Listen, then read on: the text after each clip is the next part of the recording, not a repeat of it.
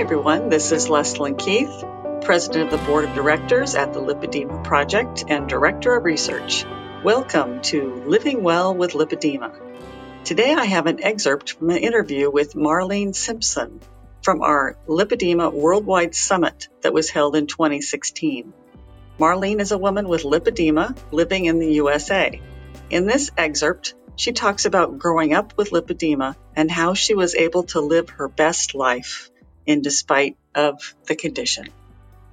My family, all the women in my family have had big legs, starting with my grandmother who was born in 1906.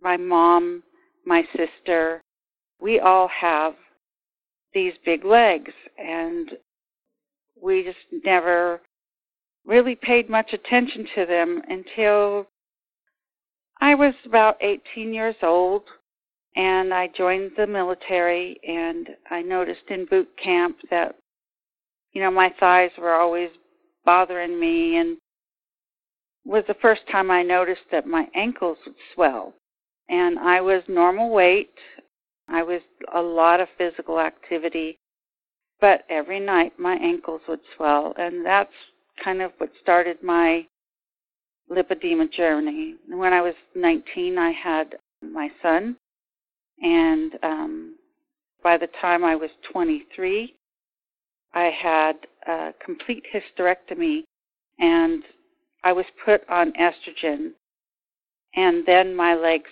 just blew up from there by the time I was 28, uh, I was told I had genetic lymphedema. This is probably 1987 that I was told I had lymphedema. At that point, I started wearing compression stockings and as much as I could handle. But you know, I saw my mom and my grandmother their whole lives trying to diet and they would never lose any weight out of their legs.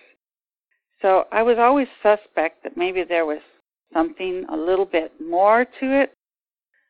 And I just kept gaining more and more weight. I also have Hashimoto's thyroiditis, and I also had a pituitary gland tumor through all of this.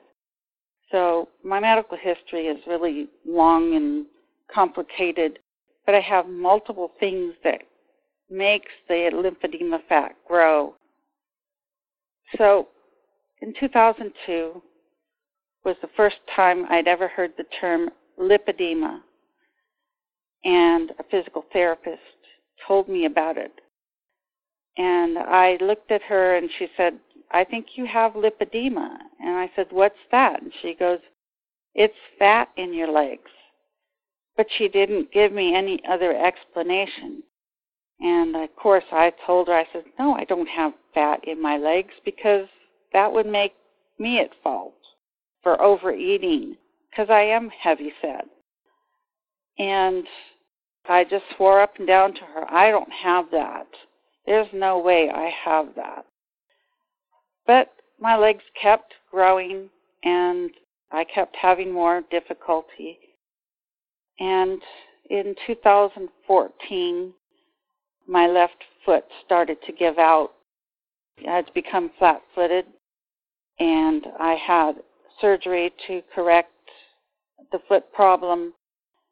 And the doctor took an MRI of my lower left calf and my foot for surgery. And he didn't say anything to me about all of the fat in my large ankle cuff. I just assumed that you know, it was all fluid and it wasn't until January of 2015 when I went for a second opinion because my foot wasn't really much better that I saw how packed full of fat my left calf was. And at that point I realized I must truly have lipedema, just like the therapist was talking about years ago. So I went online and I Googled things and I came across the Lipedema Project. And I had talked to my podiatrist about the possibility that I could have this. And of course, he said, you know, it's possible and but we really don't know anything about that. You'll have to talk to your regular doctor, your primary care. So I did more research on the Lipedema Project website and I pulled information off of that website and I looked at Dr. Amron's website also because he is a surgeon within California and I can't go that far away because of my mother being ill. So I pulled things off of the internet and I brought them into my primary care physician and he tried to find help for me within my plan, my medical plan, and I was denied treatment other than compression stockings and wraps, which I already had. He could not authorize anything outside of Kaiser, and the medical plan did not authorize any liposuction surgery. In fact, I was told that I was just obese and that there really wasn't such a thing as lipedema. It was just something that was on the internet and I shouldn't read that kind of stuff. I shouldn't pay attention to that. So I started my journey from there and I looked up a lot of things on the internet and I found the Lipedema Project and I contacted Dr. Amron and I contacted Dr. Eicher and I went to see both of those doctors in July and August of 2015. And I decided to have my legs done because my legs were the main problem and the most pain. I also found a doctor within my Kaiser plan that took care of lipedema patients, but I had to go to South San Francisco to see him, so I'm seeing Dr. Lukashevitz also. But I had my first surgery on November 19th. Dr. Amron removed 4.6 liters of fat from my calves and ankles. And on February 2nd, 2016, I had 5.5 liters removed from my thighs.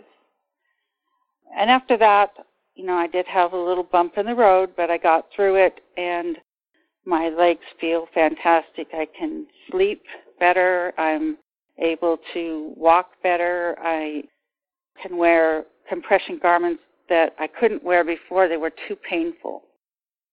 And also, my endurance is much more because I'm sleeping better and my ability to work is increased. I'm not so tired all the time and worn out by the end of the week and I work in a really large complex, so mobility is a big issue. You know, the place I work in is 2 million square feet, and 85 acres is the whole campus. So it's very important to be mobile in this workplace. Uh, we get coordinates, not room numbers for meetings. So, you know, you have to figure out which room you're going to so I'm just very happy that I did this. I am very passionate about spreading the message about lipedema. I don't want to see anyone else suffer like my entire family has. I'm stage two or three. My sister is stage one because she never had any children or any other of the same issues that I've had. My biggest issue was, I think, being placed on estrogen at such a young age. And it just made the lymphedema fat just grow in my legs. So, as like everyone else, I'm fighting the insurance company for benefits to get reimbursed and to get approval for my arm surgery, which I would like to have. But I need to spread the message so that we can get things covered because right now my medical plan is too focused on the body mass index number and the fact that their plastic surgeons don't think that lipedema is real and that liposuction treatment is good for long term. They want long term studies. Well, there's no long term studies, but what about pain relief? You know, that's a huge thing.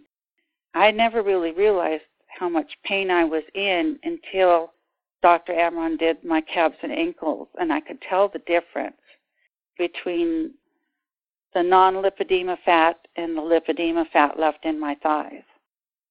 It was amazing to know, to feel the difference, and to now feel the difference in my leg and the ability to move my legs and do things like kneeling, picking things up off the floor, walking upstairs without having to use a handrail if necessary. I always like to use a handrail, but sometimes it's just not possible if you're in a I like to travel and there's been staircases there when I travel that have no handrails. So now I can do things more than I ever could before. I'm not leaking behind my ankle cuffs and behind my knees any longer. The high risk for cellulitis and blood clots and all kinds of skin issues. But luckily, through the diet from Dr. Eicher and Dr. Herbst, the exercise program, swimming, balancing work, rest, fun, you know, having a normal life is really part of the treatment plan. You've got to keep up with all the other things too, the compression and the diet and exercise. Thank you, Marlene. That was excellent interview and thanks for sharing your story with everyone and thank you to you, all of our listeners. If you haven't already subscribed to our daily flash briefings of tips, tools, and research about lipedema, you can subscribe at Apple, Spotify, Amazon Alexa, or here at this website, lipedema-simplified.org slash flash, where you'll find an archive of all of our flash briefings. Thanks for listening, and I hope you'll join us again next time for another Living Well with Lipedema flash briefing.